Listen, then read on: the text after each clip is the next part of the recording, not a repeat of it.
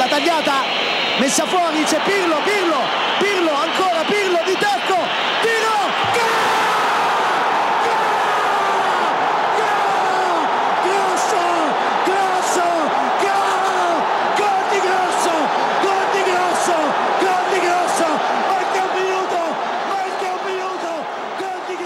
Hello and welcome to the Milan Talk podcast. I'm your host Amit Paul, and sadly, it's another defeat to discuss tonight as we return from the international break.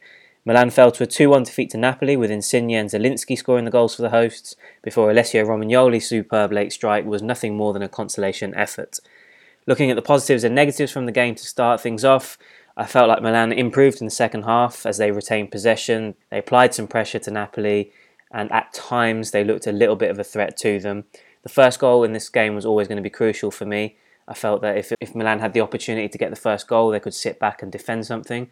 Whereas if Napoli took it, then they would go into their comfort zone, their possession based football, kind of take charge of the whole game, and it would become increasingly more difficult for Milan. So, on a positive angle, I would say that Milan did well to stay in the game, to continue to push forward to try and get a way back into the game, and unfortunately, they uh, came up short on this occasion.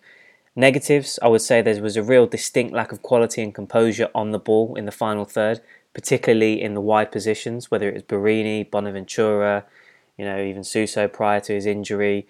I don't feel there was enough quality in the final third to make the difference. So that was a real negative for me.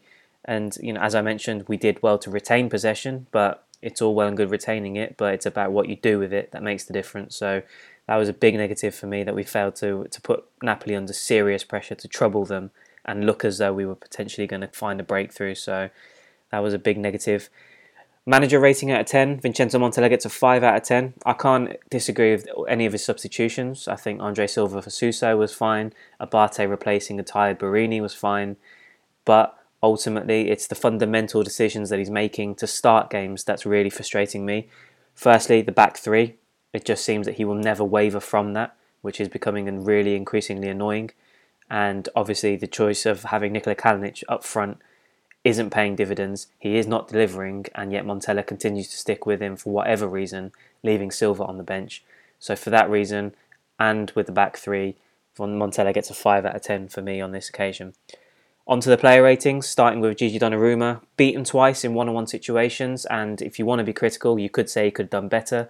Got a hand to Insigne's effort, was nutmegged for the second, so potentially could have done better, but his goal was peppered with shots throughout the game, made some really key saves and kept us in it. So for that reason, I'm giving him a 6 out of 10. Matteo Musacchio gets a 6, but I probably would say that he's a bit lucky to get a 6. Maybe a 5 is a bit, bit more appropriate for him. I felt like it was a decent enough display, albeit wasn't very, very impressive either, but he kept things relatively tight at the back.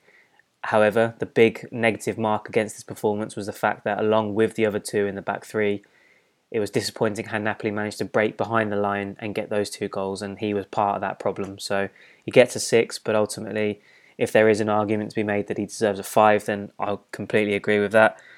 Bonucci gets a six as well. I think he's showing more character. He's showing more individual bits of defensive quality, and that is that is a real positive to take away from his performances in recent weeks. However, specifically looking at the second goal, I've seen certain outlets mention that Musacchio and Romagnoli may have been to blame as well. Obviously, the offside trap didn't work on Zielinski, but it was Bonucci who stepped forward, and it was Bonucci who got caught out in the space that he was supposed to be occupying, where Zielinski raced through and finished. So, be criticised for that. But again, overall, I think he was defensively sound, so I'm going to give him a 6 out of 10. Romagnoli also gets a 6. I think he did well defensively, calm on the ball, obviously produced that brilliant strike at the end. But again, similar situation with the other two. The trio at the back didn't successfully nullify Napoli's threat with runs behind the line, and he was part of that problem. So, whether you disagree with me, let me know in the comments section. Have I been too generous with all three getting a six? I'll let I'll let you guys decide that. Moving forwards, Fabio Borini gets a five out of ten. I think on many occasions this season he's gotten away with a decent six or seven out of ten from me purely down to his graft and his work ethic that really does get him through because he clearly hasn't got the quality in the final third to beat any better. But this time round, lack of quality on the ball, his crossing was atrocious, and he can't. His work ethic and his hard work and his tireless running can't save him on this one. So He's very limited, failed to impress, and for this reason, I've given him a 5 out of 10. Frank Kessie also gets a 5. Didn't match up with Napoli's midfield for me well enough. I felt like, apart from his usual powerful runs forwards, he didn't get a foothold in the game to really kind of stamp some authority on it. And as is really a reoccurring theme for him, gets into the box, and I, I can't remember a single situation where he's managed to find t- a teammate with a decent cross or a decent square ball to add a little bit of decisiveness to his performances. So, again, usual from Kessie, but uh, this this occasion I'm going to give him a five out of ten.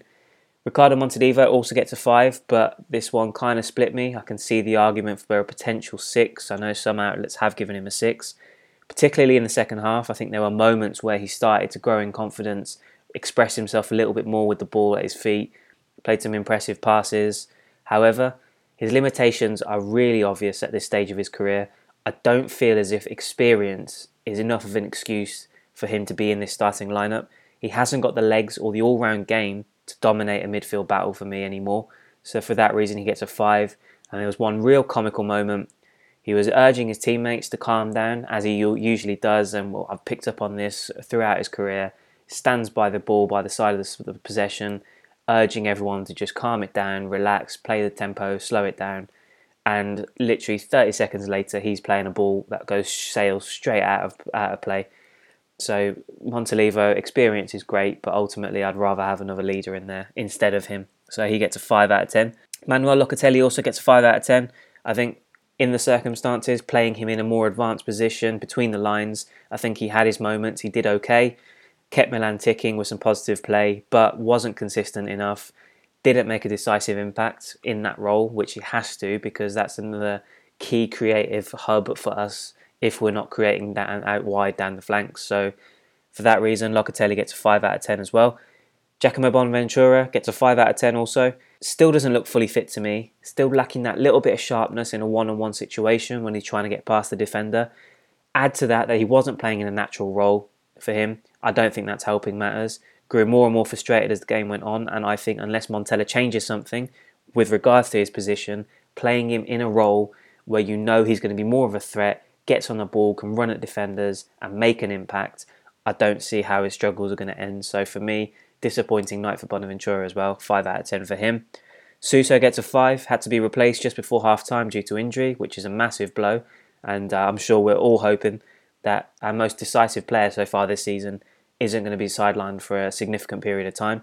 Hopefully, it's just a precaution, it's nothing serious, but we will find out in the coming days. Again, looked like our biggest creative threat, cutting in on the from the right with his left foot, wayward with his shots, which was disappointing. I think he was trying too much on occasion, but ultimately can't really be too harsh on him with a 45 minute appearance under his belt, but a 5 out of 10 for Suso. Nikola Kalinic gets a 4 out of 10.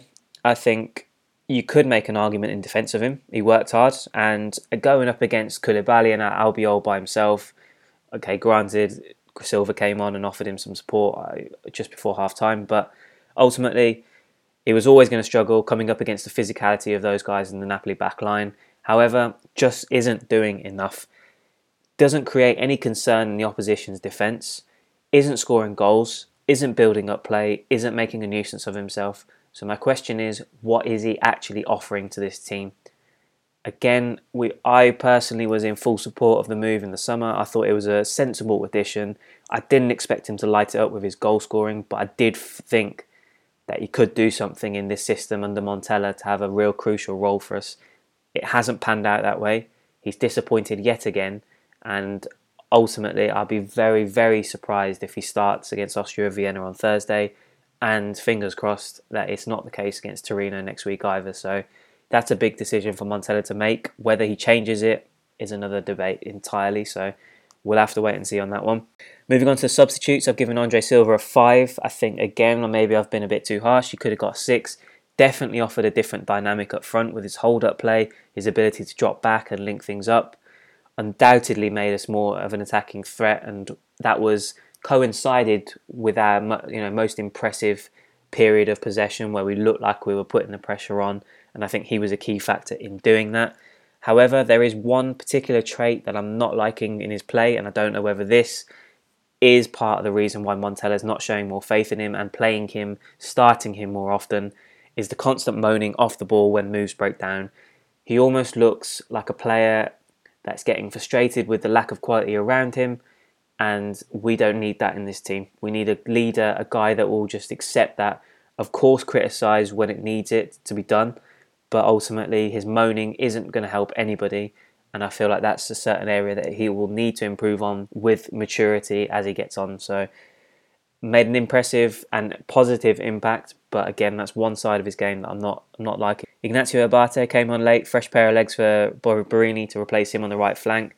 Didn't do much particularly to impress or outshine his teammates, so nothing much to take away from Abate's performance. So no rating for him. Similarly to Lucas Biglia, only had a few minutes on the pitch, no rating, but I will add that he almost made a very costly error in giving possession away. Was lucky to get the free kick, and as well the painfully awful set piece that he had right at the end of the game, the last kick of the game. Not impressed at all. So really, really disappointing cameo appearance from Biglia there. Moving on to your Twitter comments next. Joey at jgallo518. Andre Silva was the best for him at the at the lot. Maurizio Malari at Acid Moband. Solid back three. Solid Gigio disappointing Kessie and Kalinic. Again, I agree with all of that. I think the backline and Gigio did their jobs to a degree. I think they were solid as they could be.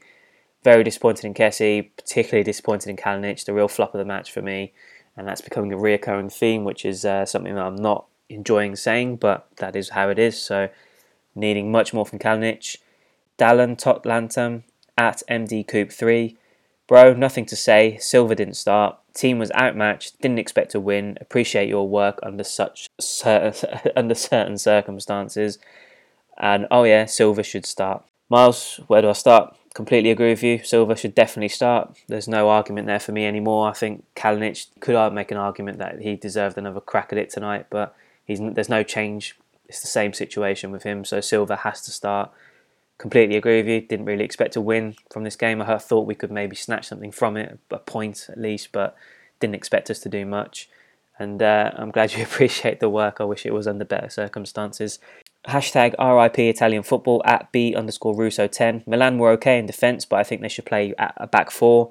The attack was terrible, and I didn't like it when the ref blew his whistle for an offside on Insigne's goal and changed his decision. He should have checked the goal through VAR before blowing his whistle for offside. But I agree with all of that. I think Milan were good in defence. That's reflected in my player ratings, but uh, I agree with you on the point as well. Back four. I know people are going to say that Bonucci's not comfortable in the back four. Well, tough.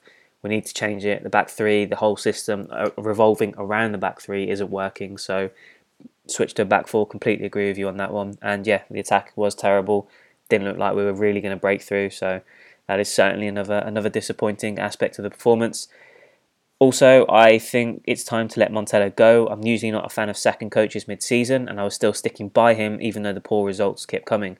But it's clear that he's clueless, and I'm starting to think, what was the point in buying Silva if he doesn't play him? I've almost almost got to a point with this where I've given up hope of seeing him sacked because I feel like if it was going to happen, it would have happened over the international break. That was surely the most opportunistic moment to do it, giving the new manager a time to settle in and get across his ideas and tactics in training while we've had that two week break. Didn't happen. Montella's still here. And ultimately, I don't think unless we have an absolutely disastrous run of results where we fall further adrift, if it's not even bad enough as it is, we fall further adrift out of the top five, and we don't we disappoint in the Europa League, albeit that we're pretty much going to qualify for the uh, next stage this week, hopefully with a bit of luck. But uh, yeah, I mean, I agree with you. I do feel like Montella's coming to a point now where there's just little in his defence. I can't I can't keep defending him, especially with the insistence not to start Silva. Hundred percent agree with you on that point. But again, there's got to be something in training that he's seen that we're not to make that decision. John Siciliano at John Sis. Between the national team and Milan, I am really starting to dislike the 352 or any variation of it. Just no spark, no creativity. Prefer to see Bonaventura and Suso on the wings. If not, at least give us a 4 2 3 1. That is a recurring theme. It's not just this podcast, it's been said on numerous podcasts previously. The back three, if you disagree and you do like the idea of the back three and you do believe it's the way forward, then please do mention it in the comments. But the, the feedback that I'm getting on Twitter and my own personal opinion is that the back three isn't the most effective way to get the best out of the players in this squad, and I feel like we do need to change it up. So again, it's wishful thinking at this point. Montella hasn't changed it, even with Bonucci sidelined through suspension. He's still stuck by it. So whether we're going to see that, I don't know. But agreed with you there, John. Pratik at the underscore swish 999. Silva has changed the dimensions, but that second goal finished the game. The number 10 creativity is what's majorly missing in this team. Again, agreed with you. Silva's impact definitely made a difference, but the second goal was an absolute killer. And the number 10 creativity is what's missing. I could argue that Calhanoglu was the signing to fill that role, but again, he's disappointed so far this season. So, where's the argument there? Unfortunately, I can't make one. Precious Magoli at Precious Magoli on Twitter. It's time to ditch this idea of a back three again. Another another man that's not happy with the back three. It's clearly not working. 4 2 3 1, 4 3 1 2, or the 4 4 2, please. Anything but this back three. We need a return to a back four.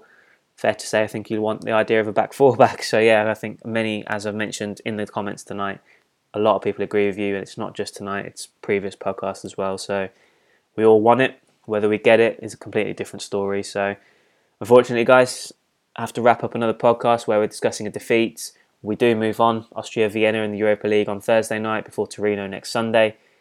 We have, on a positive note, I guess, if you could take it as a positive, we've played all the top five teams. Granted, we've lost all those games, but we've got those fixtures out the way.